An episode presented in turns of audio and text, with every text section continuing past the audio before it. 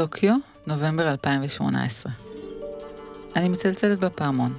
הגעתי למרכז לידה. מרכז לידה מג'ירו בשוליים של טוקיו. אישה קטנה פותחת לי את הדלת. היא מיילדת. ואני מורידה נעליים בכניסה ונכנסת. היא מובילה אותי לחדר, הכל כל כך קטן כאן. הגענו לקליניקה. תכף תתחיל פגישת ליווי הריון. הכל נראה לי מוכר, אבל כל כך כל כך שונה. קודם כל, הפגישה מתקיימת בישיבה על רצפת תטמי. כן, מעקב הריון על מחצלת קש.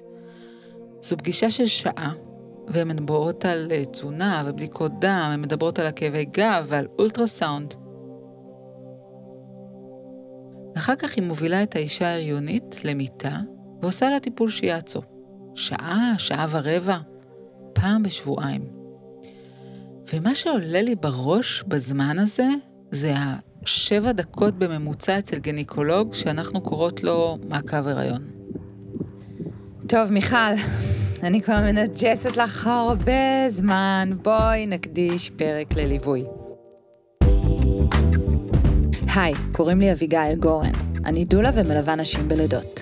ואני מיכל רוזן, אחות, מיילדת, ואתם מאזינות לבאות לעולם, שיחות על הריון ולידה.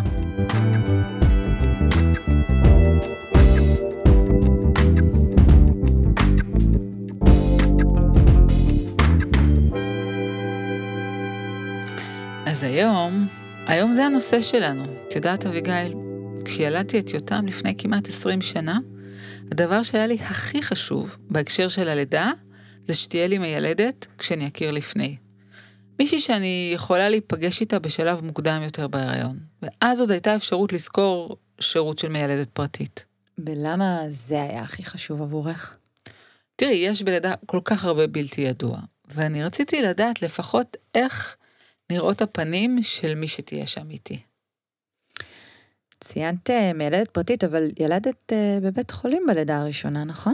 נכון, אבל לפני כמה שנים עוד הייתה אפשרות כזאת, היום בבתי החולים הציבוריים אין אפשרות כזאת, רק בבתי חולים שהם חצי פרטיים, שזה זה או בלניאדה או, או במעייני הישועה. היום אין שירותים פרטיים ליולדת ברפואה הציבורית, להוציא שירותי דולה שהיא לא משויכת לבית החולים, והיא גם לרוב לא מיילדת. מרכזי הלידה הטבעיים שהיו בבתי החולים בתשלום הפכו לשירות חינם על בסיס מקום פנוי. בעצם מי שרוצה ליווי בלידה עם היכרות מראש ועם רצף מלא, תצטרך לזכור שירותי דולה, או לבחור ללדת בבית, או לזכור שירות של מיילדת בית. ויש פה סוגיה קריטית בנושא של זכות האישה לבחור, כי אישה בישראל שרוצה ללדת בליווי רציף עוד מההיריון, ובלידה על ידי גורם אחד, כמו מודלים שאנחנו מכירות מחול, כמו באנגליה, בהולנד או בשוויץ, בארץ כרגע זה בלתי אפשרי. אין לה את זה, נכון. בהחלט דורש שינוי. את יודעת, אפילו את האלטרנטיבות האחרות ללידה בבית חולים, כמו מרכזי לידה שהיו, סגרו לנו. נכון, וזה דיון חם על זכות הבחירה המוגבלת לאישה שיולדת בישראל. יש כרגע בג"ץ שמתנהל בימים האלה על הנושא הזה. טוב, אבל רגע, אולי נתחיל במושגים, נחדד הבדלים. מי ששומעת אותנו ולא יודעת מה זה דולה, מה ההבדל בין דולה, מיילדת? אוקיי. אז מיילדת בארץ היא אחות עם תואר אקדמי שעברה הכשרה ויש לה רישיון לעסוק במילדות. מאחוריה יש ארבע עד חמש וחצי שנים של הכשרה. היא לרוב עובדת של בית החולים, היא אחראית על כל הצד של הטיפול הסיעודי והרפואי, וגם על תמיכה ביולדת. וזה אומר מי להרכיב עירוי ולתת תרופות, והדיסוי בשביל להפחית את הכאב. יש לה תפקיד בקבלה של לידה או בקבלה של תינוק בניתוח קיסרי, היא אחראית על ניהול הטיפול באישה לפני, במהלך, אחרי לידה. היא אחראית על התינוק אחרי הלידה. היא עוזרת עם ההנקה. מעבר למילדות בבתי החולים, יש קבוצה קטנטנה, כמה עשרות של מילדות בית, ומילדות עצמאיות או כאלה שעובדות בקהילה. ודולה היא מלווה, תומכת אישה בתהליך ההיריון והלידה, בצורה משלימה לליווי הרפואי. הדולה לרוב תגיע ללידה בבית החולים עם האישה שבחרה אותה, ושכרה את השירותים שלה. יש איתה היכרות מוקדמת, ההיכרות והתמיכה נרקמות במהלך חודשי ההיריון, ואז ככה זה ממשיך ללידה, ואולי גם אחרי הלידה. הכשרה של דולות היא לרוב בקורס שנמשך כשנה. לחלק מהדולות יש גם הכשרות נוספות, בעיסוי, דיקור שיאצו, או סוגים שונים של רפואה משלימה, אבל דולה היא לא מיילדת. ואני רוצה לומר שרוב הדולות שאני מכירה ממשיכות ללמוד ולרכוש כלים לתמיכה ולליווי מסוגים שונים במהלך השנים. תראי, משחר ההיסטוריה, נשים תמיד לובו בתהליכים האלה. הרי אף אחד לא המציא פה את הגלגל. תחשבי על האישה ההריונית בשבט. רוב הסיכויים שהיא סייעה בלידה לפני שילדה בעצמה. היא ראתה אנשים מניקות. וכשמסתכלים על תמונות מהעת עתיקה, אנחנו רואות אותן, את הנשים שמקיפות את היולדת. תכלס, יש בי געגועים לשבט הזה, כי אנחנו כבר מזמן לא שם. היום רוב הילדות יולדות בבתי החולים, וחיי השבט הוחלפו ברשתות חברתיות. אנחנו התרחקנו מההורים שלנו, התרחקנו מהטבע, אנחנו בעידן אחר. מה שעולה לי עכשיו כשאתה, שאנחנו מדברות על זה, היא העובדה שהזהות של המלווים, אפילו האינטראקציה ביניהם ומקום הלידה ישפיעו על אופי הלידה, ומי יהיו השחקנים הראשיים שם, אדרנלין או אוקסיטוצין. כמה סטרס יש שם, כמה תמיכה, כמה אמון או ביטחון, ואם היולדת בכלל נמצאת במרכז. במאה השנים האחרונות העולם עבר ללדת בבתי חולים. זה הקטין משמעותית את התמותה ואת התחלואה, והציל המון המון נשים. אבל איבדנו הרבה בדרך.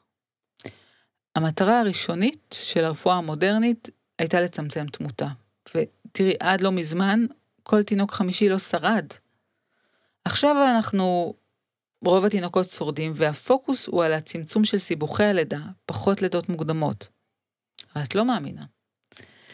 כי כשאנחנו ניגשות למחקרים, המחקרים מראים שהדרך היחידה של מערכות הבריאות לצמצם משמעותית לידות מוקדמות, היא באמצעות מודל של ליווי רציף, במהלך ההיריון ובלידה ובחודשים הראשונים. וזה מה שעבד בדרך.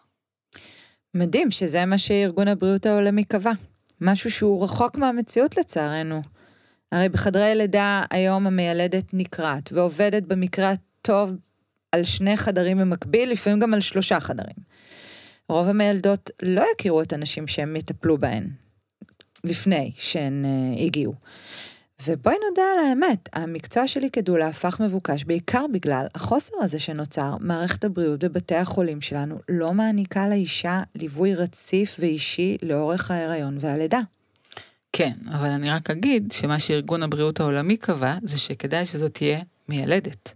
ושהיא תהיה בליווי ממש מתחילת ההיריון ועד שישה שבועות אחרי.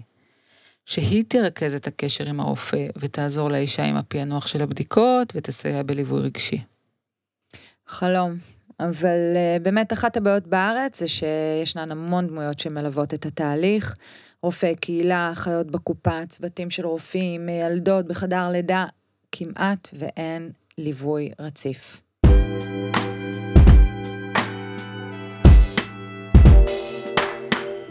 כצוות במעקבי הריון או בחדר לידה ואפילו בטיפות חלב יש לנו המון כוח בידיים וכדאי לזכור את זה. יש מודל שנקרא מודל המיילדות. זה מודל שאומר שהפוקוס הוא על האישה היולדת. ופיתחו אותו אל מול המודל הרפואי שבו הידע בידיים של איש המקצוע והפוקוס הוא על מניעת האסון, הרפואה המונעת. מודל המיילדות מדבר על חמשת הסיעים. ש... השיא הראשון אומר choice, בחירה. השיא השני אומר continuity of care, המשכיות של טיפול, רצף טיפולי. השיא השלישי אומר control, שליטה של האישה, זאת הלידה שלה. השיא הרביעי אומר center of care, מי במרכז, האישה במרכז. והשיא החמישי, אולי הכי חשוב, אומר communication, תקשורת.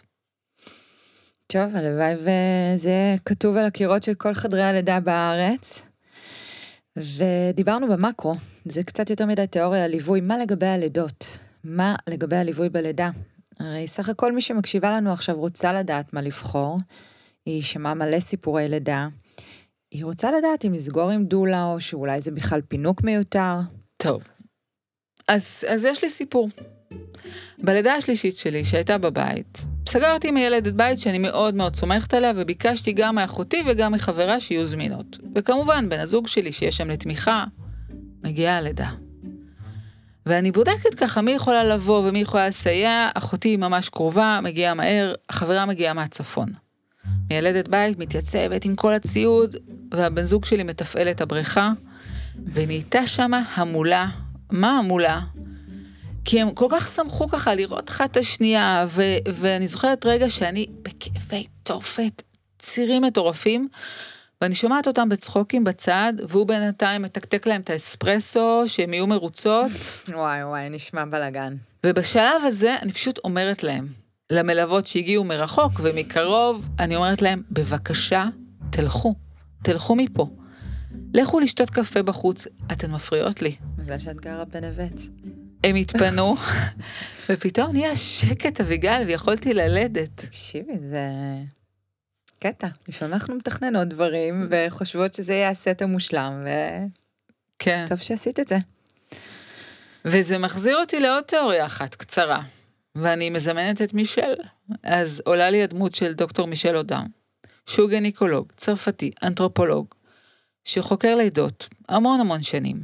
ואודן מציין במאמרים שלו את חמשת הדברים שחשובים באמת באמת ללידה. ותראי איך שזה ממש מחבר ועונה לך על השאלה על ליווי בלידה. ועל מה הוא מדבר? אז קודם כל הוא אומר, דבר ראשון, שקט. שקט והימנעות מקבלת החלטות. שלא היה צורך להפעיל את, ה... את קליפת המוח הקדמית, שאנחנו, כשאנחנו מפעילות את קליפת המוח הקדמית, זה מונע מאזורים אחרים לשחרר הורמונים, ואלה הורמונים שמקדמים את הלידה. ממש כמו בספר לידה פעילה, היא ממליצה להגיע עם המוח הפרימיטיבי. זה כאילו המוח הלא חושב, הלא שחלטני. כלומר, נרצה שתשומת הלב של היולדת תהיה פנויה לתחושות שלה, ולא לתקשורת עם צוות או עם חמתה שנכנסה לביקור מפתיע, ממש שלא ייכנסו לה לזון. כשאת מכירה את הרגע הזה בלידה שיש שקט בחדר, אפילו די חשוך, והאישה מתחילה לקבל ציר, נושמת נשימות עמוקות ונכנס רופא, ניגש למקלדת, מתיישב על הכיסא, יכול להיות שבגלל החושך הוא גם לא ממש רואה מי שם, הוא מתחיל לראיין את היולדת על הפרוצדורה שעברה לפני ארבע שנים בשחלה הימנית. ואותה יולדת צייתנית, לא נעים לה, לא לענות. ואפילו שהיא בציר כואב, היא מתגייסת לענות, ושם הנאו-קורטקס חוגג. ועוד הוא אומר מישל אודן, שחשוב לייצר תחושה של ביטחון, של מרחב בטוח, לסמוך על מי שנמצא איתי. כי במקרה של פחד, יכול להיות שחרור של הורמוני סטרס. והוא ממליץ שהיולדת תכיר מראש את המיילדת, שזה החלום, ושיהיה ביניהם קשר אישי ומתמשך. תקשיבי, מיכל, אני מכירה את התסכול שמילדות בבתי החולים מרגישות, כי במהות שלהן, הן בחרו לעסוק במקצוע הזה, כי הן באמת רוצות לעזור לאישה בחדר הלידה, בלידה שלה, להיות שם תומכות, מרגיעות, מוכרות, והן רוצות להיות שם משבוע עשר, אבל בפועל, הן רצות מחדר לחדר. כן, אני פוגשת את הפער הזה בין הפנטזיה לבין המציאות, כשאני פוגשת מילדות ממש צעירות, ככה באמצע קורס מילדות, אחרי שהן חוזרות מההתנסות הקלינית הראשונה, אחרי שהתנסו בשטח, והמציאות פשוט מכה להן בפנים, כי הן מספרות, הן מספרות שהן הלכו ללמוד מילדות, לא בשביל תקתק את הלידות, לא בשביל לרוץ בין החדרים, לא בשביל לתעד במחשב הכל. בכנות אביגיל, זה לא פשוט. ולפעמים מעורבת שם קנאה. כי המיילדת נכנסת לחדר הלידה. הדולה עם היולדת הכי באינטימיות. אין כבר מכירות אחת את השנייה. ואת יודעת, אפילו עבורי, החלקים שאני הכי אוהבת במילדות, זה לתמוך בה ולעודד אותה ולעזור לה ולכוון אותה לנשימות. והנה הם פה, המיילדת, היולדת והדולה, הן שרות ביחד, הן עושות קולות נמוכים, הדולה עובדת עם הבעל, היא יודעת איך קוראים לו, היא מדברת איתם על הילד שנשאר בבית. ובתחושה של המיילדת לפעמים, אני יכולה להגיד עליי, אני מרגישה שאין לי מקום, שנשאר לי רק לדאוג לחלק הטכני. הדבר השלישי שמישל אודן אומר זה פרטיות. לידה צריכה פרטיות. אוקסיטוצין הוא הורמון ביישן, והוא חשוב לנו בלידה. הוא אחראי על הפעלת המנגנון צירים. ההשוואה שלו היא תמיד למעשה אהבה, לסקס. תחשבו, אילו תנאים אתן צריכות שם. הלידה צריכה אותו דבר, שלא יפריעו. ואז עוד פעם אני נשאלת השאלה, האם באמת כניסה של עוד גורם נוסף לחדר יכולה להועיל? אז בואי, לדעתי הוא מדבר על הרעיון. בפועל אפשר שיהיה ליווי בלידה באופן רגיש, עם היכרות מוקדמת שמפוגגת את תחושת הזרות, ובעיקר חשוב לברר עם היולדת איזה ליווי יכול עדיין לייצר אווירת פרטיות עבורה. אוקיי, אז זה מתחיל לעזור לנו לגבש את מה יעשה ליווי לליווי מדויק, ואני חושבת שהשאלה שצריכה להישאל היא, מה איכות הליווי שאישה זקוקה לו? מתוך זה אנחנו נבין מי המלווים שהיא רוצה שם בחדר. כשאני חושבת על פרטיות, מה חשוב לי? ואם מאוד חשוב לי להיות מכונסת בעצמי, אז אולי דווקא המלווה שלי יהפוך להיות השומר של הפרטיות שלי, הוא ידאג לסגור את הדלת, הוא, הוא יקפיד לשמור לי על התנאים האלה. נכון. תראי, לפעמים רק הישיבה של אנשים במסדרון מלווים מטרידה את היולדת, היא יודעת שאימא שלה וחמתה בחוץ, והן הרי הכי מתרגשות, והיא נאנחת בצירים. אפילו אולי רוצה לצעוק, ולא נעים לה, לא נעים לה שישמעו אותה ככה. והשמעת קולות בלידה היא לפעמים צורך בלתי נשלט. ובעניין של פרטיות זה יכול להיות אפילו הבאה של בגד שישמור על הפרטיות שלך, ולא ללבוש את החלוק הפתוח. אני חושבת שבהחלט חשוב שאישה תצליח להגדיר מהי הפרטיות שלה. מישל אודן מבקש מהצוות המטפל בבתי החולים לא להתרוצץ. עכשיו, אני יודעת שזה קורה מצחוק, כאילו, הוא מבקש מהם לא להתרוצץ, ולמדוד ולתעד ולהתעסק עם הציוד, כי זה מה שאנחנו מוצאות עצמנו עושות הרבה מאוד מהשעות שלנו כמילדות בבתי חולים. יש פרוטוקולים ויש חובת תיעוד של כל דבר שאנחנו עושות, ואת לא מאמינה מה עוד הוא ממליץ למילדות. הוא ממליץ למילדות לסרוג. מהמם, אבל שוב, בפועל זה על גבול הבלתי אפשרי בבתי החולים. אולי אם את יולדת במרכז לידה טבעי, או באמת בבית, אבל המציאות שהרוב בוחרות ללדת בבית חולים.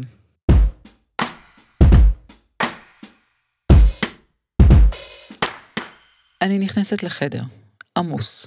יולדת שמנסה לעשות שמיניות על כדור, מבאר לריחות, מוזיקה. לידה יושב על קורסה, קורסה כזאת של אמריקן קומפורט, מסקאי, הבן זוג. הוא מסתכל במחשב שלו, הוא על איזה סדרה, עושה בינג' או עונה למיילים מהעבודה.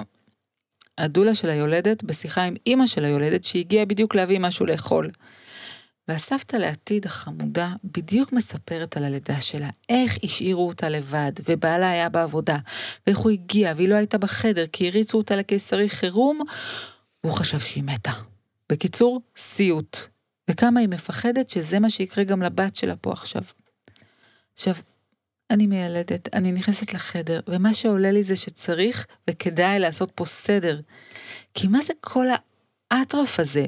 אי אפשר ללדת ככה. תראי, אף אחד לא בפוקוס עליה, על היולדת, אף אחד. וואי, אני מדמיין את התמונה הזו, מתכווץ לי הגוף, כמה חשוב להיות רגישים, כי היא הביאה המון סטרס, המון מוצפות לחדר, ואת יודעת, לפעמים הגורמים המלווים עלולים ממש להפריע, הם כמו יכולים להדביק את היולדת בחששות שלהם. נכון. זה מאוד מאוד שברירי העניין הזה. אביגיל, אני חייבת למאזינות הפאנץ', הפאנץ' של מישל. אז בסוף, בסוף הוא פונה לגברים, והוא מבקש, בגדול, דרמה, להישאר בחוץ, ולהשאיר את הנשים ללידה. אוקיי, פה שיר של Sisterhood Baby. אבל רגע, אנחנו לא בהדרת גברים חלילה, אני חושבת שמשהו התכוון, שזה באמת אירוע כל כך נשי בעוצמה שלו, ואישה לאישה זה ליווי טבעי, ומתבקש לתהליך כזה. משהו קדום. אז אני רוצה להגיד משהו על התיאוריה של מישל אודן. קודם כל הוא בן דורו, וקרה הרבה מאוד בעולם מאז שהוא פיתח את התיאוריה שלו. השותפות של גברים היום בהיריון היא מאוד משמעותית, המשמעות של הנוכחות של בן הזוג עבור היולדת, מעבר לזה שהוא האבא. אבל לפעמים, לפעמים צריך לראות את הקושי שלו, או להבין מה יעזור לו להיות שם רגוע, כדי שהוא יוכל לתמוך בה, נכון. להחזיק את האירוע הזה. יש את הדימוי הזה של גדות הנהר, שמלווה בלידה, או מלווה בלידה צריכה, להחזיק את, גדות, את האגדות שמחזיקות את העוצמה של הלידה. כי הכוח של הלידה הוא כזה מתפרץ. וגם לדעת להתאים את עצמו לאנרגיה שמשתנה. תעד, וזה לא כזה פשוט. לא כולם יכולים על זה. אני שומעת מנשים לקראת לידה שנייה, שבתכלס בלידה הן מעדיפות אנרגיה נשית. הם כאילו ילדו את הלידה הראשונה, והן מגיעות עם איזושהי תובנה.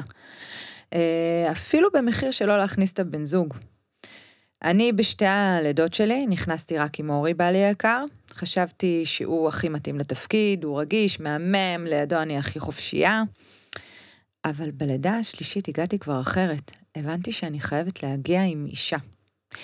הגעתי איתו, ועם חברתי הטובה שירה, שאז הייתה דולה, היום היא כבר מילדת בית. עכשיו, היא גם טיפלה בי לאורך ההיריון, בטרימסטר השלישי, בשיאצו. אז היא ממש הכירה את הגוף שלי, היא, היא, את הנשימה, את הדופק, וזה היה ליווי מאוד מאוד משמעותי. תקשיבי, היא החזיקה אותי ברגעים שלאורי, היה מאוד קשה, והייתה מין תחושה שהיא יודעת, כי היא אישה, היא מבינה עניין. אז זה חשוב. אבל אני מרגישה שאנחנו בלופ, כי זה עוד פעם חוזר לליווי הרציף. כשנכיר אותה קודם, נוכל לברר עם אישה מה היא צריכה, איזו נוכחות, מי ייגע, מי יסתכל. ואם יש משהו בנוכחות הגברית שיכול להפריע לה, אולי היא לא רוצה שהבן זוג שלה יראה אותה בלידה חייתית. כל העניין הזה של הפרשות גוף בלידה, אולי היא חוששת שאם היא תלחץ, יצא לה קקי והוא יראה אותה. או, את יודעת, הפחד שהוא יסתכל על הנרתיק שלה בשלב של הלחיצות. הרבה פעמים אני שמעתי מאישה, אני מפחדת שהוא לא יימשך אליי אחרי, אחרי הלידה, שהוא יאבד את המשיכה שלו. טוב, אז אני חושבת שאם אנחנו לוקחות את העקרונות של מישל אודן, אנחנו אולי יכולות להפוך את זה לנוסחת ליווי אופטימלית לאישה בלידה. אבל מצד שני אנחנו חוזרות ואומרות כל הזמן שאין דרך אחת ללדת, כי אין ליווי מסוג אחד שיהיה נכון לכולן. יהיו כאלה שהדמות עבורם היא אימא או דודה, או כאלה שזאת הרופאה במרפאת הריון בסיכון, או המילדת שהם הרגע פגשו, או ממול המדריכה בשיעור יוגה, או הדולה. נכון, טוב שדייקת את זה. עכשיו, יש את הגישה שאומרת שליווי זה פינוק. מה את לוקחת דולה שתעשה לך נעים ברגליים, או מישהי שאמרה לי שבסביבה שלה לקחת דולה, זו ממש חולשה. זה לא נחשב. ושהיא צריכה להתמודד עם זה לבד. כמו שאימא שלה שילדה לפני ארבעים ושתיים שנה. ועכשיו מיכל, בואי רגע נביא את זה ככה במקום. נשים את הפצצה. נשים. אז uh, מילדות ודולות, יש uh, מערכת יחסים מורכבת, בואי נדבר על זה. את המילדת, אני הדולה, אמנם uh, עשינו לנו פודקאסט, אבל בואי בואי נדבר על זה רגע. אוקיי, okay, אז נתחיל מזה שבשבילי זה לא מורכב, כי, כי אני התחלתי את הדרך שלי בעולם של הלידה כדולה, וגם כי אני ערה ומודעת למצב בשטח. מילדת שמגיעה למשמרת מופקדת על שניים או שלושה חדרים.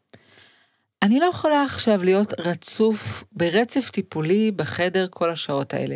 יש ציפייה ממני שאני אטפל במספר נשים בו זמנית, שאני אדאג שהמוניטור מתעד ומקליט, שהתיעוד במחשב יהיה מושלם, וכמובן, בואי לא נשכח שנגמרת לי המשמרת אחרי שמונה שעות, ואני הולכת הביתה. והחלום, החלום הוא אחר כמובן, תראי, החלום הוא לפגוש נשים בתחילת הריון, כמו שעושות מילדות בית, או מילדות שפגשתי באנגליה, להיות איתם בהיריון, להיות איתם בלידה, ואז לליווי בשנה הראשונה לאימהות. לא קורה. כן. וממול יש פה מלווה שהאישה מכירה קודם, היא יכולה לסמוך עליה, היא יכולה להתאמך.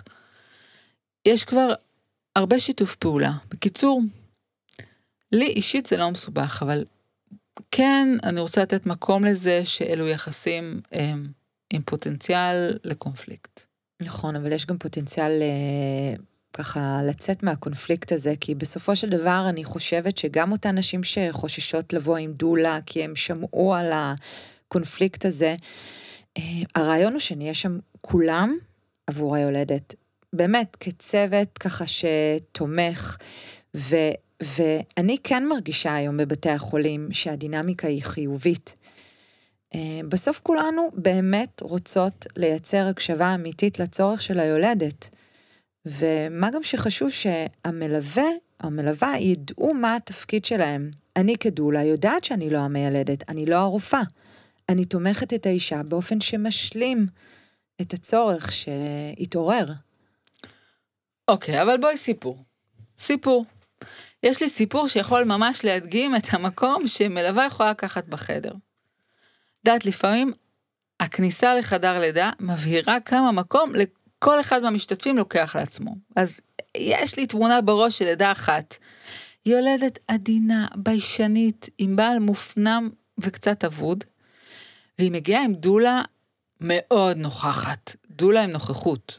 ואני זוכרת את הכניסה הדרמטית לחדר, את הפתיחה הדרמטית של המזוודה של הדולה, כשהיא מכריזה בכל, על כל השמנים שהיא הביאה, הבאתי לך את השמן הזה, ותכף נשים את השמן הזה, והנה יסמין. וההומאופתיה שהיא הביאה, והיא נכנסת, והיא פותחת המזוודה, והיא פורסת את הכל, והיא על עמדת ההחייאה כבר, ושמנים על המשקל של התינוק, והיא תולעת צעיף פה, והציוד בכל מקום. וממול, את רואה יולדת מקובצת, מבוהלת, שמנסה רגע להסתגל, וגם, בואי, היא בכלל לא הייתה כאובה. היא מנסה בכלל להסתגל לדולה. היא מנסה להסתגל לזה שהיא בלידה, שהיא נכנסה לחדר לידה, והיא שם פותחת המזוודות, ובעיקר היולדת מבוהלת. המשאב הראשון בלידה הוא הקשבה, ולאו דווקא כאילו לדעת בשבילה, או לתת לה עצות, או... אז אולי מלווים בלידה הם כאלה שפשוט יודעים להקשיב, שיכולים לתת לה מקום. תראי, אני חושבת שליווי בלידה זה תרגול של צניעות, זה לשים את עצמי רגע בצד, כי יש מישהי אחרת במרכז, וזאת היולדת. לידה זה טרנספורמציה, והיא מתרחשת כשהנפש עושה מקום בשביל, בשביל הלידה הזאת. ונשים צריכות להרגיש בטוחות. פה גם המקום להגיד שלידה היא לא רק תהליך פיזיולוגי מאתגר, יש בה גם רכיבים של תהליך משנה תודעה. תראי, בזמן הלידה הרי הגוף מפריש אוקסיטוצין, אותו הורמון שמייצר צירים, ואז הוא גם מייצר אנדרופינים, את המשככי כאבים הטבעיים, וככל שגוברת עוצמת הצירים, ככה עולה רמת האנדרופינים. עכשיו, כשיש הרבה הרבה אנדרופינים, לרוב זה יוצר מצב תודעתי שונה. זה לוקח את היולדת למין מקום מקונס, היא כבר שוכחת מכל הסביבה, הרבה פחות שמה לב למה קורה מסביב, וככה היא באמת מצליחה להתמקד בתהליך שהיא חובה, להסתנכרן עם הגוף. ומצד שני, בחיים, אנחנו נעזרים בדמויות שילוו אותנו במסעות. זו לא חולשה לנסות להיטיב עם התנאים באתגר הזה. אין ליווי אחד כמו שאין עוד אישה כמוך. בתכלס, נראה לי, תמצאי את הצורך שלך ותתאימי לך את הליווי. אז לפני שאת בוחרת מלווה או מלווה, אני חושבת שכדאי שתשאלי את עצמך כמה שאלות. קודם כל, מה האיכות של הליווי שאת זקוקה לו? מתוך זה את תביני מי כדאי שיהיה שם בחדר. וכשאת חושבת על פרטיות, מה חשוב לך? ומי באמת ישמור לך על הפרטיות ולא יהיה עסוק בלדווח לכל העולם? מי יספק ביטחון? מי, מי יקשיב לך ולא ילחיץ אותך? מי ידע לשים אותך במרכז? אז בואי נסכם שיש כל מיני מודלים של ליווי הריון. יש ליווי הריון שמוביל רופא פרטי, וליווי רציף שמובילה המיילדת. יש הריון שהדולה משמשת בו את הציר המרכזי והמשמעותי, והריון שבו היולדת מחליטה לקחת אחריות על כל התהליך. באותה מידה יש לידות שמתמקדות בעובר, וכאלה ששמות את היולדת במרכז, והריונות ולידות שבהם החיבור הזה, הדיאדה של אמא, עובר, תינוק, זה מקבל את כל תשומת הלב והאהבה, בכל שלב של התהליך. כמו הפער בין הפנטזיה שלנו על איך שאנחנו רוצות ללדת והמציאות המורכבת של הלידה עצמה, כך גם לפעמים קיים פער בין ליווי הלידה המיטבי והמטיב לבין מה שהמערכת יכולה לממש או סתם להכיל. קיים גם פער בין הגישות של כל מי שנמצא במעגלי התמיכה של היולדת לבין נקודת המבט שלה. בקיצור, לא פשוט. אבל גם בתוך כל המגבלות האלה, נשים יכולות לעשות המון. הן יכולות לחקור, ללמוד מה מתאים להן, לשאול שאלות, לגייס את האנשים הנכונים עבורן כמעגל תמיכה שלהן, כאלה שיעזרו להן לבוא מוכנות ולהתמודד עם יותר מתסריט הריון ולידה אחת. ודקה לפני שאנחנו סוגרות את כל הנושא, חשוב לי להגיד משהו. נשים יודעות. התפקיד שלנו כמלוות זה להזכיר להן שהן יודעות מה נכון עבורם, לעודד אותם, לצאת למסע של גילוי, כי הידע הקדום על הגוף ועל הלידה, הוא נמצא כבר בתוכנו כנשים. עכשיו נשאר רק להזיז הצידה את כל הסחות הדעת ולהיזכר.